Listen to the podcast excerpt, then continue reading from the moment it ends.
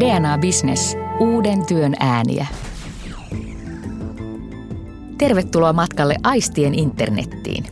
Aistien internet on neliosainen DNA Businessin tuottama podcast, jonka juonnan minä, Salla-Mari Muhonen. Tässä sarjassa otan selvää, miten teollinen internet käytännössä toimii ja mitä se kätkee sisuksiinsa. Esineiden internetissä anturit keräävät dataa kuunnellen, katsellen, haistellen ja tunnustellen – tässä jaksossa katselemme maailmaa antureiden silmin. Oululainen Hiottu on konenäön asiantuntijayritys. Kysyin Kari Lapinlammelta ja Heikki Anttilalta, mitä kaikkea antureilla oikein voikaan nähdä. Tämän jakson lopussa soitan myös Kajaaniin, Prometekin teknologiajohtaja Henna Carlsonille. Hän johdattaa meidät pimeään teollisuushalliin, jossa robottikoura tarkkailee antureillaan biomassaa ja napsii näytteitä – Näkeviä sensoreita on hyvin monenlaisia. Rakennuksessa liiketunnistin voi sytyttää valot ja kertoa hälytysliikkeelle, jos tiloissa on ihminen, vaikka ei pitäisi olla. Niillä tutkitaan myös esimerkiksi rahtikontin täyttöastetta ja sitä, onko matkan varrella kontista kadonnut tavaraa. Oma tarinansa on konennäkö, joka on terminä äärimmäisen laaja. Se pitää sisällään niin pullonpalautusautomaatin sensorit kuin kognitiivisemmankin konennäön. Kognitiivinen konennäkö oppii toistojen kautta tunnistamaan esimerkiksi erilaisia virheitä liukuhihnalla kulkevissa tuotteissa ja poimimaan virheelliset tuotteet pois. Muistatte varmaan, kun Akuankka, vastentahtoisesti tietenkin, hakeutui töihin Kattivaaran margariinitehtaalle tarkkailemaan tuotantolinjaa. Käytännössä konennäkö on korvanut juuri tällaiset työt, sillä kone onnistuu tekemään työn laadukkaammin ja väsymättä. Kuluttajille tällaista teknologiaa käyttäviä tuttuja tuotteita ovat vaikkapa robottiimurit. Näkösensorit mallintavat imuroitavan huoneen, jonka jälkeen imuri aloittaa työt. Infrapunan avulla tilaa mallintava sensori myös estää robottiimuria kolistelemasta portaita alas. Monia robottiimureita voi operoida älypuhelimella, vaikka ravintolaillan aikaan, jolloin hurinaa ei tarvitse olla itse kuuntelemassa. Toinen tunnettu, aika varhainenkin esimerkki näkevistä sensoreista ovat passiiviset infrapunasensorit. Yleensä kulmassa, katorajassa majaileva valkoinen mollukka tunnistaa liikkeen ja sytyttää valot tai laukaisee murtohälytyksen. Sensori aistii ihmisistä nousevaa infrapunalämpöä. Vastaavia näkeviä sensoreita on myös aktiivisina. Esimerkiksi liukuhihnan toiselle puolelle voi virittää infrapunan lähettäjän ja toiselle puolelle infrapunan vastaanottajan. Kun hihnalla on tavaraa, infrapunan vastaanotin huomaa infrapunan puuttumisen. Tämä auttaa tunnistamaan esimerkiksi tuotantolinjalla olevia esineitä. Konennäköä on esimerkiksi lentokentiltä tuttu passintarkastusautomaatti. Ensin kone lukee passin biometrisestä tunnisteesta muun muassa kasvojen mittasuhteet, joita se sitten vertaa matkaajasta ottamaansa kuvaan. Konennäköä alettiin kehittää 60-luvun puolessa välissä, jo pitkän pitkän aikaa ennen internetiä. Kehittäjiä oli monia, yksi näistä oli japanilainen Hitachi. Hitachin ensimmäinen konennäköä hyödyntävä koje koostui alkeellisesta optisesta sensorista, joka yhdisti mikroskoopin ja rumpuskanneri, jossa oli kaksi viiltoa sivuilla. Kone tunnisti heijastuksen transistorin reunoista ja osasi arvioida transistorin suunnan ja asennun 95 prosentin varmuudella. Toimintavarmuus ei kuitenkaan ollut ihan riittävä teolliseen tuotantoon. Konennäöllä on aina ollut selkeä tarve liukuhihnoilla laadun tarkkailijana. Siksi rahaa ja kiinnostusta sen kehittämiseen riittää. Soitin tosiaan oululaiselle hiotulle, jossa kysymyksiini näkevistä antureista vastaavat Kari Lapinlampi ja Heikki Antila. Kari Lapinlampi, sä olet teknologiajohtaja hiotussa. Osaatko kertoa näin Tavikselle, että miten anturi näkee? No anturi näkee sillä tavalla, että se anturi, anturi mittaa fotoneita ja, ja kerää, kerää valoa ja väriä ympäristöstä ja muuttaa sen sitten semmoisen semmoisen muotoon, mikä digitaalisesti on käsiteltävissä. Eli, eli tuota, käytännössä itse, kun mä aika paljon on siellä koodauspuolella, niin se, miten se kuva mulle näkyy, on sitten ihan tietokoneelle tullut matriisi. Ah, joo. No, mutta mitä kaikkea anturi sitten voi nähdä? Anturi tietenkin pystyy näkemään sen, mitä ihmissilmä näkee. näkee ja tuota, pystyy erottelemaan värejä, mitä siellä kuvassa näkyy, eli väritelevisiot on kaikille, kaikille tuttuja juttuja, samalla tavalla myös tietokoneen, tietokoneen ja kameran kautta näitä värejä pystyy käsittelemään, mutta sitten, sitten tuota, anturit kyllä pystyy näkemään paljon muitakin asioita. Puhutaan tämmöistä hyperspektrikameroista, jotka näkee pikkusen ihmissilmää laajempia asioita ja siellä alkaa sitten ihan uuden tyyppisiä asioita erottumaan ja sitten on ihan tämmöisiä kameratyyppejä, jotka käsittelee dataa ylipäänsä pikkusen ennen kuin se ohjautuu sinne sovellukselle asti. Että on vaikkapa tämmöisiä profiilikameroita olemassa, jotka sitten tuottaa 3D-mittadataa. Mutta hyvin, hyvin monentyyppisiä kameroita on olemassa. Minkä verran yhtäläisyyksiä konenäöllä on sitten tähän, miten me ihmiset nähdään? No periaatteessa siinä ei oikeastaan muuta, muuta yhtäläisyyttä ole kuin, että samaa kohdetta me katsotaan ja samoja asioita siellä, siellä niin kuin havaitaan. Ja tietenkin taas sitten se kameran ottama kuva, jos sitä ihmiselle näytetään, niin se näyttää, näyttää tokikin samalta, mitä ihmissilmällä katsottuna on, mutta ei se kone tai koneäly tai koneen näkö sinänsä sillä tavalla sen kuvan päälle ymmärrä, vaan sitten on tiettyjä algoritmeja, jotka alkaa, alkaa sitä kuvaa käsittelemään eteenpäin ja hakemaan niitä asioita, mitä missäkin sovelluksessa ja tapauksessa sitten tarvitaan. No minkälaisten sovellusten parissa sinä olet hiotulla viime aikoina eniten työskennellyt? No, meillä on aika laaja skaala näitä sovelluksia, joiden parissa ollaan ja oikeastaan yksi semmoinen suurin juttu nyt omissa projekteissa on ollut tämmöinen tarkka 3D-profilointi, hyvin, hyvin pienestä kohteesta mitattava, mitattava korkeustieto käytännössä ja tässä on käytetty sitten tämmöistä erikois, erikoiskamera, joka tosiaan kuvaa hyvin pientä aluetta ja pystyy antamaan sen korkeusprofiilin 0,1 mikrometrin tarkkuudella suunnilleen. Eli siinä on kuvattavana semmoinen kohde, mitä taas oikeastaan niin ihmissilmällä ei pysty erottamaan, tai niitä, niitä asioita, mitä konenäöllä haetaan, niin ei ihmissilmä pysty erottamaan suoraan. Aika huikeeta. Mistä sä olet teknologiajohtajana itse kaikkein innostunein tällä hetkellä konenäön suhteen?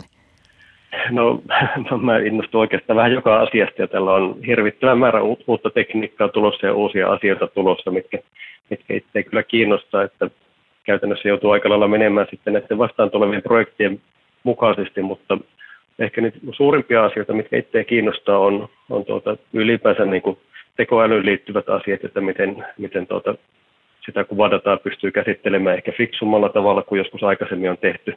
Ja toinen, mikä kiinnostaa kovasti, on sitten nämä kehittyvät kameratekniikat ja anturitekniikat. Ja täällä Oulussa nyt ollaan aika mukavassa paikassa sillä tavalla, että täällä on, on hyvä konennäkö Lapra yliopistolla, VTTllä on konennäkötutkimusta ja tähän ihan meidän naapurusta on sitten sijoittanut useampia yrityksiä, jotka tekee omaa kamerateknologiaa myös. No miten näkisit nyt tuolla taustalla ja tuossa Oulun konennäkö ekosysteemissä, että millä alueilla nämä on niin vielä alihyödynnetty ja keiden kannattaisi nyt olla niin kuin valppaana, että hei, tästä voisi olla hyötyä meillekin? No tämä on hirvittävän hankala, hankala kysymys ja hankala lyhyesti vastata. Mä uskon, että konenäköä pystyy kyllä soveltamaan vähän, vähän joka asian, kun vaan istahetaan ja mietitään, että mitä, mitä kaikkea pystyykään tekemään. Mutta perinteisesti konenäkö on aina, aina eniten käytetty kumminkin semmoisten monotonisten ihmisten te- suorittamien tarkastusten tekemiseen, taikka sitten semmoisiin tarkastuksiin, mitä ihminen ylipäänsä pystyy näkemään.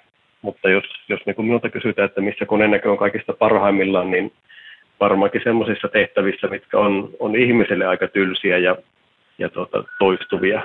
Vaikkapa joku, joku tuota, pinnan tarkastus liikkuvasta kohteesta, missä sitten operaattorit nappia painamalla joutuu päättämään, että hylättiinkö tai hyväksyttiinkö joku kappale, mikä linjalla liikkuu, niin tämä on minusta niin kuin mukavia asioita, mitä, mitä pystyy koneen näyllä toteuttamaan.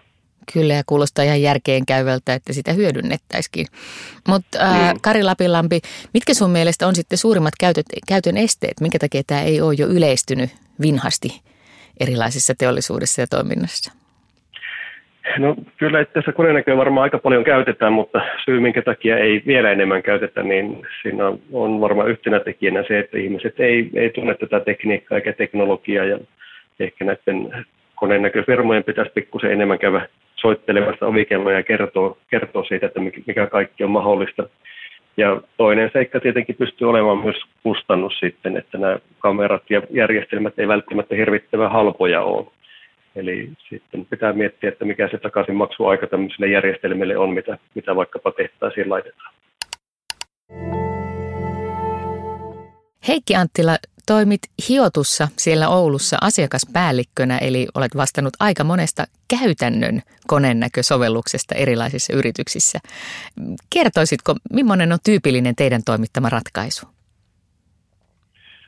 No oikeastaan semmoinen tyypillinen ratkaisu on ihan, ihan perus laitteisto, jossa on valaisin, se on joku laseri tai sitten ihan tavallinen valo ja siihen kamera ja sitten siihen tietokone ja sitten jonkinlainen liitäntä sitten tähän asiakkaan omaan järjestelmään ja sitten saadaan tämmöinen perussetti valmiiksi ja siihen tietokoneeseen sitten rakennetaan asiakkaan tarpeen mukaan se äly, joka sitten ohjaa tätä laitteistoa ja sitten saadaan semmoinen perussetti. Eli voi sanoa, että koneenäillä pyritään parantamaan laatua, on semmoisia juttuja, joita ihmissilmä ei näe, ja sitten pystytään konenäkö ottamaan erilaisia aaltoalueita tai erilaisia tarkkuuksia mukaan siihen, ja sitten sen jälkeen se tulee se virhe havaittavaksi. Tai sitten tämmöiseen yksitoikkoiseen työhön liittyviä asioita, joita, joita ei pystytä tekemään sitten ihmisvoimiin niin montaa tuntia putkeen ilman, että se virhemahdollisuus kasvaa. Ja sen takia otetaan näitä konenäköratkaisuja sitten parantamaan myöskin tätä yksitoikkoisen työn laadun heikkenemistä.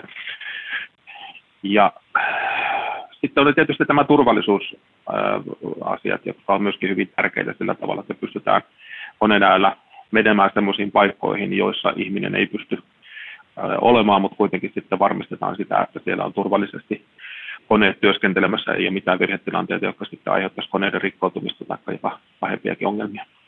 Entäs millaisia käytännön esimerkkejä sulle tulee mieleen konenäön hyödyntämisestä? Käytännön esimerkkejä, mitä voidaan esimerkiksi konenäöllä ratkaista, niin meillä on ollut sellainen tapaus, että on ollut, ollut ilmastointiputkissa, jossa pursotetaan tämmöinen tiivistysmassa putken ympärille ja on tärkeää, että se massa on yhtenäinen, jotta tämä putken tiiveys säilyy. Niin konenäöllä pystytään helpostikin tarkistamaan sitä, että se pursutusjälki on laadukasta ja, ja yhtenäistä. Ja sitten jos ajatellaan ihan tämmöistä niin kuin turvallisuusjuttuja, niin meillä on ollut biomassan näytteen ottoon liittyvä asia sillä tavalla, että kun sitä näytettä otetaan, niin se otetaan oikeasta kohdasta, eli, eli rekka-autosta. Ei lähdetä näytteen ohjainta ohjaamaan siihen laitoihin tai mahdollisiin tukirakenteisiin, vaan se otetaan aina siitä biomassasta se näyte. Hmm, kiinnostavaa. Teillähän on siellä Pohjanmaalla Sievin jalkinetehtaalla, missä tehdään noita turvakenkiä ja työkenkiä. Teidän järjestelmähän on siellä käytössä. Miten niin kuin käytännössä, millä lailla konennäkö auttaa siellä tekemään niitä turvallisia jalkineita?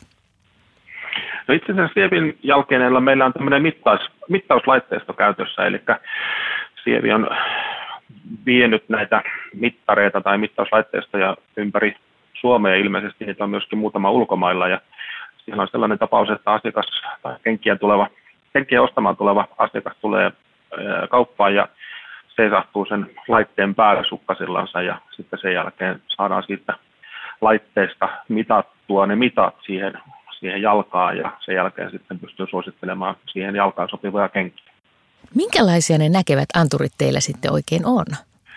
No voidaan sanoa, että niitä on hyvin monenlaisia. Eli meillä hiotussa niin pystytään valitsemaan asiakkaan tarpeen mukaan se teknologinen ratkaisu. Eli kameroita on sellaisia, jotka ihan tavallisia valokuvauskameran tyyppisiä ottaa matriisikuvaa, taikka sitten on tämmöisiä viivakameroita, jotka ottaa sitten ihan yhden viivan siitä näytteestä ja olettaa, että niitä viivoja tulee sitten monta peräkkäin.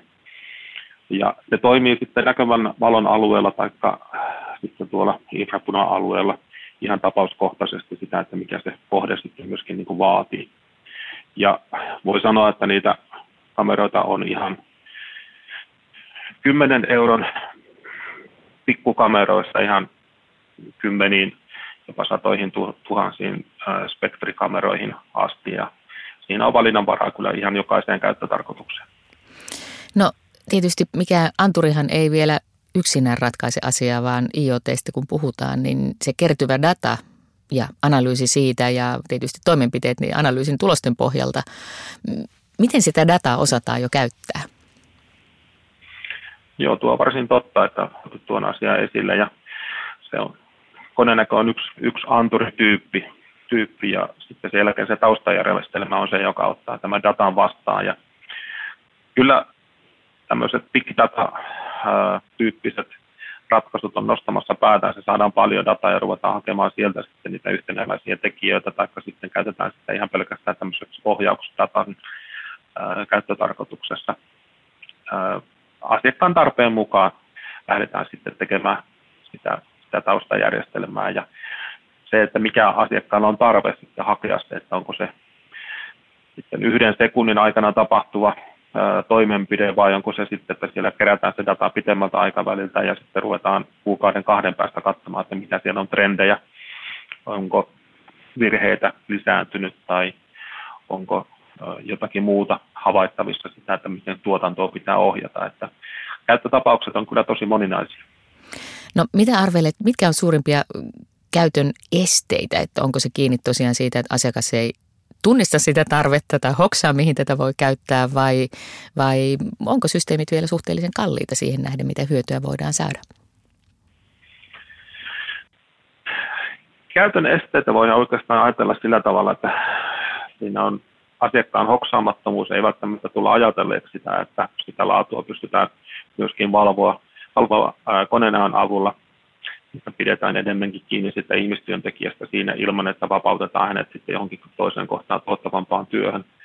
Mutta on varsin totta, että tuo hinta on myöskin yksi ratkaiseva tekijä siinä vaiheessa, kun haetaan näitä erikoiskameroita, jotka sitten pystyy tekemään, tekemään millimetrin tuhannesosilla tai erilaisilla aaltoalueilla näitä havaintoja. Näiden kameroiden hinnat ovat tulleet tosi paljon alaspäin sillä tavalla, että ne on tällä hetkellä alkaa olemaan jo teollisuuden käytettävissä, mutta vielä viisi vuotta sitten niin tuo oli varsin totta, että hinta oli myöskin yksi rajoittava tekijä.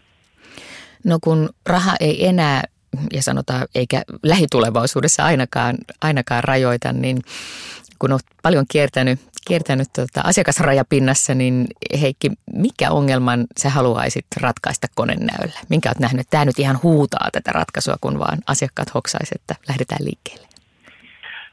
No sanotaan niin, että ihan tämmöinen perustapaus on sitä, että jos menee tuotantolaitokselle ja siellä on joku työntekijä, jonka pääasiallinen tehtävä on tuijottaa sinne tuotantolinjalle ja painaa nappia muutaman sekunnin värein, niin tämmöinen tapaus pystytään erittäin helpostikin siirtämään koneenään avulla niin, että pystytään vapauttamaan tämä henkilö tuottavampaan työhön. Ja toinen asia on sitten sitä, että jos asiakas sanoo, että on laatuongelmia – joita ei pystytä seuraamaan, että se tulee ihan tuotannosta ulos, niin vietäisiin ne kamerat tai joku anturi sinne, mistä tämä ongelma on tai mistä se syntyy ja, ja ruvetaan valvomaan sitä laatua siellä niin, että se valmis kappale tulee sitten aina laadukkaana ulos sieltä tuotantolinjalta. No sähän oot pitkän linjan konennäkömies VTT-taustainen ja nyt sitten tuolla hiotulla Heikki, niin ähm, mikä on sun mielestä tällä hetkellä se kiehtovin projekti tai kiehtovin sovellusalue, jota te konenäöllä olette pääsemässä käyttämään? No, itse, itsellä on diplomi-insinööri tausta ja se tarkoittaa myöskin sitä, että tekniikka ja haasteet kiinnostaa. Ja sanotaan niin, että nämä helpoimmat asiat on tietenkin asiakkaan kannalta tai itse kun työskentelee asiakasrajapinnassa, niin mukavempia niin kuin kertoa tai, tai myydä asiakkaalle ratkaisuna mutta sitten taas teknologian mielestä niin puhutaan näistä hyvin haastavista pienistä, pienistä mittakaavassa olevista, olevista kappaleista, niin niiden mittaaminen ja laadun tarkkailu on tällä hetkellä semmoinen, mikä kiehtoo kyllä kaikista eniten, ja niiden ratkaisujen myyminen sitten tämmöisille hyvin erityisille asiakkaille on, on tota, todella palkitsevaa tällä hetkellä. Mitä toimialoja se käytännössä tarkoittaa? Voisi sanoa, että on tällä hetkellä tuonne lääketieteen puolelle, eli siellä, siellä toleranssit on, on todella pieniä ja halutaan niin, että kaikki, kaikki lääketieteessä käytetyt välineet ovat, ovat tiiviitä ja tarkkoja ja oikein valmistettuja, niin siellä nämä laatuvaatimukset on, on, on tosi, tosi tärkeitä ja sillä konenäkö pystyy olemaan hyvin paljon avuksi. Katkon jälkeen soitamme Kajaaniin, jossa Prometekin näytteenottorobotti mittailee katsellaan biopolttoainelasteja ja kairaa niistä näytteitä automaattisesti. Esineiden internet kiinnostaa, mutta mistä lähteä liikkeelle? DNA IoT Starter Kit on paketti, jolla yrityksesi pääsee näppärästi alkuun. Kysymme DNAn IoT-asiantuntijoilta pari kiperää kysymystä starttipaketista ja tässä niistä yksi. DNAn asioikari, kuinka DNA IoT Starter Kittiin pääsee käsiksi? Se on helppoa menemällä dna.fi kautta IoT-saitille ja tilaamalla Starter Kit. Saitilla täytetään lyhyt lomake tietoja yrityksen toimialasta ja tarpeesta. DNAn IoT Starter Kitin ja paljon hyödyllistä tietoa esineiden internetistä löydät osoitteesta www.dna.fi kautta IoT. Soitinkin Kajaaniin, Prometekkiin, jossa Henna Karlsson on langan päässä. Tervetuloa mukaan, Henna. Kiitos, kiitos. Henna, teillä käytetään konennäköä biomassan laadun tarkkailuun. Kerro meille ensin, mitä Prometekillä, mistä se biomassa tulee ja mit, mitä sieltä sitten otetaan siinä laadun tarkkailussa? Joo, eli siis biomassa on tuommoista metsästä syntyvää tähdettä, joka tota, syntyy puun kaadon yhteydessä ja siellä, siellä tota, niin, niin, puun kaadon yhteydessä tulee oksia, risuja, kantoja, kaikkea, kaikkea semmoista, mikä sitten haketetaan haketuslaitteistolla valmiin, valmiiksi kuljetettavaksi voimalaitokselle polttoon. Ja, ja tota, niin meidän rooli tässä ketjussa on sitten ottaa näytteitä tästä voimalaitokselle tulevista biomassakuormista – Eli otetaan fyysisesti näytteet kuormasta, josta pystyt sitten laatu, laatua valvotaan ja, ja tota, niin me ollaan sitten oma, oma Prometekki niin omana tuotteenamme sitten robotisoitu tämä näytteenotto, joka tavallisesti tehdään niin kuin ihmis, ihmistyönä. Kuulostaa ihan luontevalta konennäön hyväksikäytöltä, mutta kerro nyt vielä hölmöille kaupunkilaiselle, että mitä väliä sillä biomassan laadulla on, jos se kerran on menossa poltettavaksi voimalaitokseen? Eli se laatu on itse asiassa todella merkittävässä roolissa tuolla voimalaitoksilla. Heidän 90 prosenttia heidän kuluistaan syntyy sen raaka-aineen eli polttoaineen kustannuksista. Eli he ostaa sitä näiltä yksityisiltä polttoaineen myyjiltä ja, ja tämä hinta määräytyy sitten sen mukaan, että minkälaista laatua heille toimitetaan ja, ja tärkeimmässä roolissa siinä on kosteus, eli miten märkää se polttoaine on. Sitä voisi niinku ajatella, että jos sä itse, itse, itsellesi vaikka huvilalle tilaat polttoainetta, että sä saisit takkaan tulta ja, ja sä haluat sinne laadukasta koivupilkettä ja, ja sitten tota, sä huomaatkin, että sinua on hu- huiputettu ja, ja sinne onkin tuotu vaikka märkä kuorikasa sinne sun huvilan pihaan ja sä maksat kuitenkin siitä, siitä koivu, laadukkaasta koivusta, niin kyse on siitä, että voimalaitos haluaa maksaa siitä oikeasta materiaalista oikean hinnan, eli maksaa siitä laadusta, mitä heille toimitetaan. No nyt minäkin ymmärrän tämän. Ja toi vaikuttaa myös silloin siitä, että konennäköä laadunvalvonnassa sitä ei hyödynnetä vaan, että saadaan ihminen siitä pois, vaan että tuolla on oikeasti ihan niin kuin rahan kannalta merkitystä prosessissa. Kyllä, nimenomaan näin. Perinteisesti tämä, tämä laadunvalvonta hoidetaan tosiaan niin kuin ihmistyövoimin, että siellä lapiolla lapioidaan näytettä ja, ja sitten se määritetään siitä se kosteus niin kuin uunikuivausmenetelmällä ja, ja sitten sitä tulosta hyödynnetään sit siinä, siinä maksuperusteena, mutta tässä meidän tapauksessa me ollaan tosiaan robotisoitu tämä ihmistyö, eli näytteet otetaan kairaamalla suoraan rekka-autoista ja, ja tämä konenäkö on sitten siinä meidän robotin silminä, että se robotti tietää ottaa näytteet niin kuin oikeasta kohdasta vahingoittamatta ajoneuvoa ja, ja tota, tämä konenäköjärjestelmä sitten tosiaan kertoo sen meidän robotille sen, että mistä kohdasta näytteitä pitää ottaa ja sitten se kertoo vielä muitakin, muitakin semmoisia lisäarvotietoja esimerkiksi siitä kuorman, saapuvan kuorman tilavuudesta, tilavuustietoa. Tiedetään, että montako, montako kuutioa siinä, siinä rekka-autossa tuli sitten biomassa voimalaitokselle. Eli Prometekin laitteisto ja robotti on siinä niin kuin voimalaitoksen pihalla tai portilla, vai onko se osa perätistä voimalaitosta? Se on itse asiassa portilla, eli me ollaan, tehdään tämmöistä niin kuin vastaanottotarkastusta sille, sille voima, to, polttoaineelle, eli kun rekka tulee voimalaitokselle sisään, niin siinä heti tehdään se laadun varmistus, minkälaista laatua sieltä tulee. Ja, ja periaatteessa, jos, jos tällä meidän laitteistolla havaitaan, että se laatu ei ole riittävällä tasolla sille voimalaitokselle, niin voidaan jopa käännyttää rekka-auto sitten pois, mutta tämmöiseen ei ole, ei ole toki tarvinnut mennä, että laatu on kuitenkin vastannut yleensä sitä, mitä, mitä tota, niin voimalaitos on tilannut. Se on varmaan niin, että tietää, että se, jos siellä on konesilmät näkemässä, niin se on täysin lahjamaton ihmiseen tai, tai, tai muihin virkailijoihin verrattuna. Henna Karlsson, mitä siinä tehtaan portilla sitten tapahtuu, kun tämä rekka täynnä haketta tulee teidän konenäön ja, ja robotin ääreen? Kuljettaja käynnistää meillä robotin, eli me ollaan tämän konenäön avulla pystytty automatisoimaan koko, koko meidän se robotin toimintasekvenssi niin, että kuljettaja, auton kuljettaja käynnistää robotin, se tekee tietynlaiset alkuvalinnat, valitsee ö, toimittajan ja lajin ja, ja autotyypin. Ja, ja tota, sen jälkeen robotti lähtee tekemään sitä omaa näytteottosekvenssiään, eli se ottaa täysin sattumanvaraisesti tähän konenäön informaatioon pohjautuen näytteet sieltä kuorman päältä ja niitä yksittäisnäytteitä otetaan useammasta kohtaa kairaamalla, eli meillä on tämmöinen kairapää, joka ohjataan sitten eri syvyyksiin siinä näytteen, näyte- tai polttoainekuormassa, ja me pystytään menemään kolmeen metriin syvyyteen sinne auton, auton syövereihin ja otetaan sieltä sitten näytteitä pitkin sen auton matkaa tosiaan kairalla, ja kaira, kairan pää nostaa sitten sen näytteen meillä sinne, sinne tota, robotin näytteen keräimelle, josta sitten sillä keräimeen kerätään sitä joka ikisestä kairatusta näytteestä osaa talteen.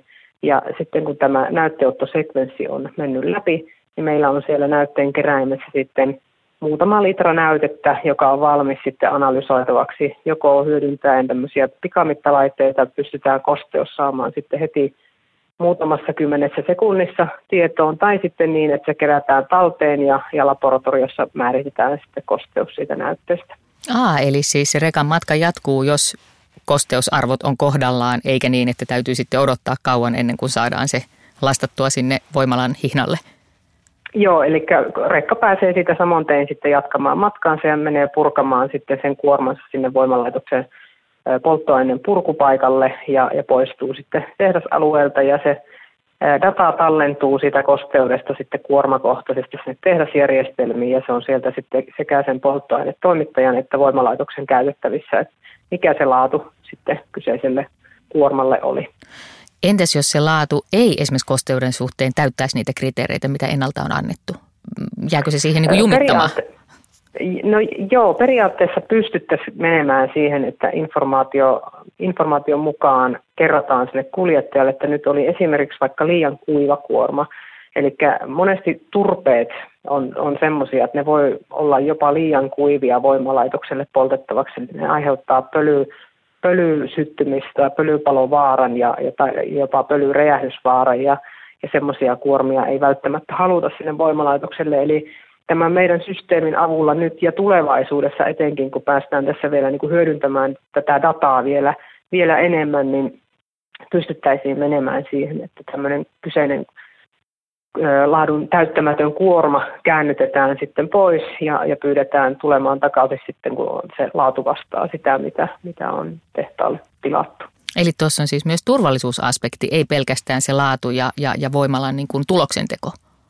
Joo, ei. Et todellakin siinä on myös tämä turvallisuus, turvallisuustekijä ja mitä itsessään vielä turvallisuuteen tulee, niin tämä meidän automaattinen robotisoitu näytteenotin luo huomattavasti lisää niin työturvallisuutta tänne voimalaitosten polttoaineen vastaanottoon, kun aiemmin tosiaan siellä ihmistyönä on lapioitu pölyssä, pölyssä ja, ja aika riskialttissa paikoissa niitä näytteitä, niin nyt se, se työvaihe jää pois ja, ja kuljettajan ei tarvitse enää olla siellä niin kuin huonoissa olosuhteissa kauhamassa niitä näytteitä sitten käsin, vaan kone hoitaa tämä niin kuin alt, riskialttiinkin työvaihe. Miten Prometekin systeemissä ne anturit näkevät?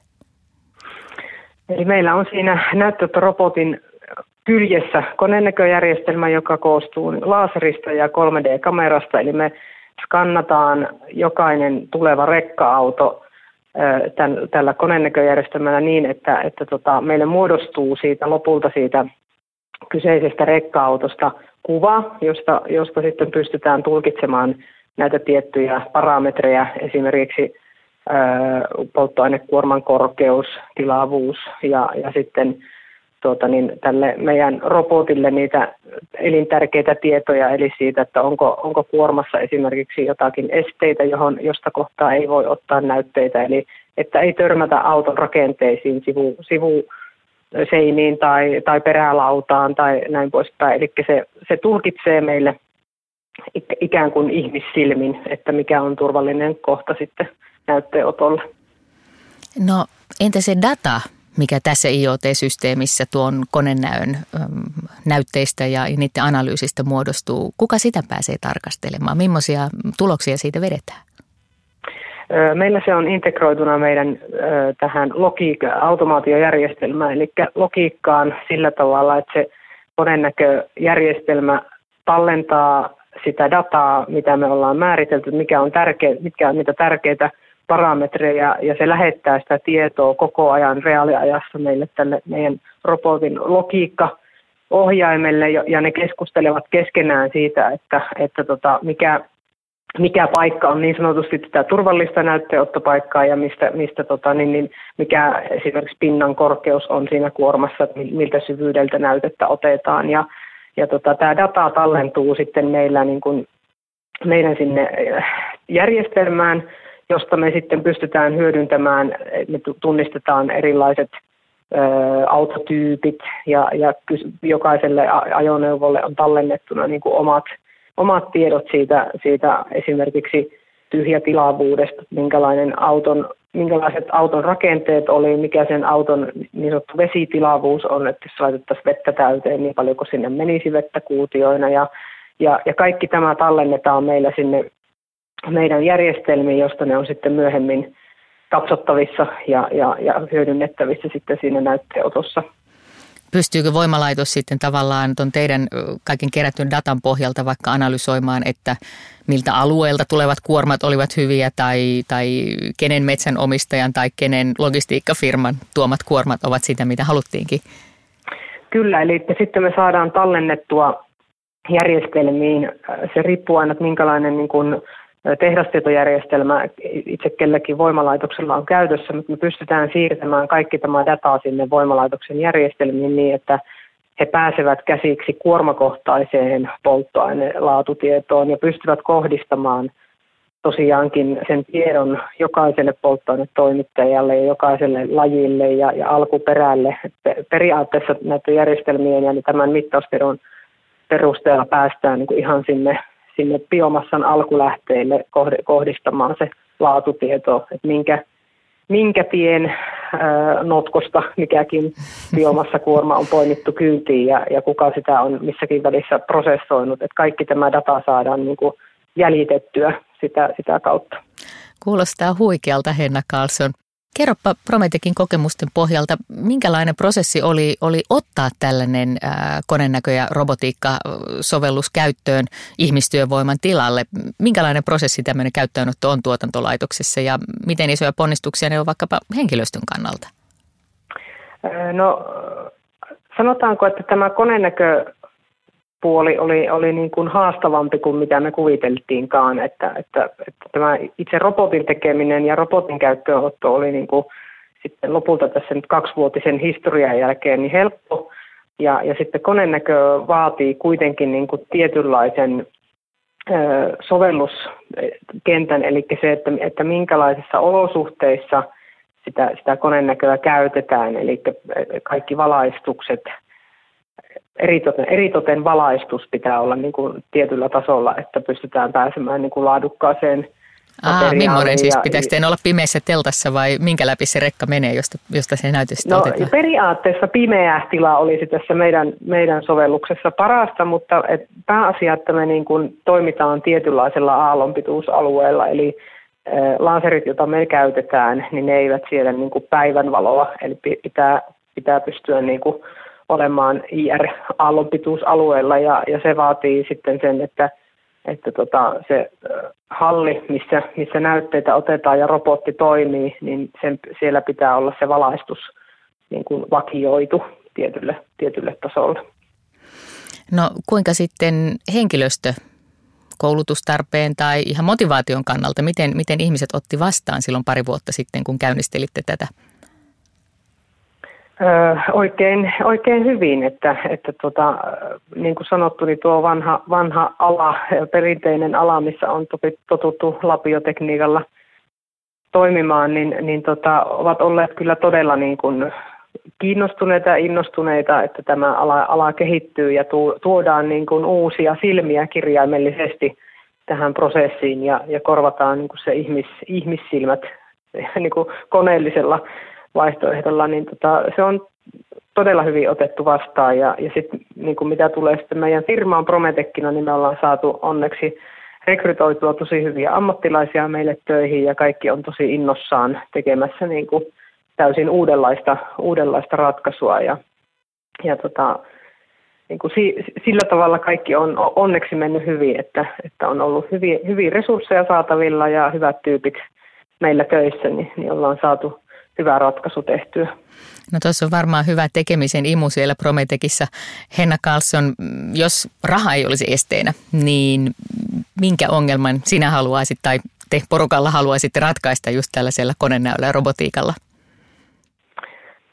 No se tietyllä tavalla tämmöinen, että pystyttäisiin visualisoimaan isompia, isompia kokonaisuuksia ja saamaan niin kuin kuvaan, kuvaan niin kuin käyttöön muuhunkin sovellusalueet. Nyt me ollaan tämä haketetun tavaran niin kuin kuvantaminen tietyllä tavalla ratkaistu ja päästy siinä eteenpäin, mutta sitten taas niin kuin, tämä sovelluskenttä on niin laaja, että, että me haluttaisiin niin kuin päästä myös niin kuin muunlaisiin kuljetusmuotoihin käsiksi, että kuitenkin biomassoja, jos ajatellaan maailmanlaajuisesti, kuljetellaan aika paljon junilla ja laivoilla ja, ja kaiken näköisillä kulkupeleillä, että, että pystyttäisiin niin kuin saamaan koko se repertuaari hallintaan, niin siinä on työn sarkaa.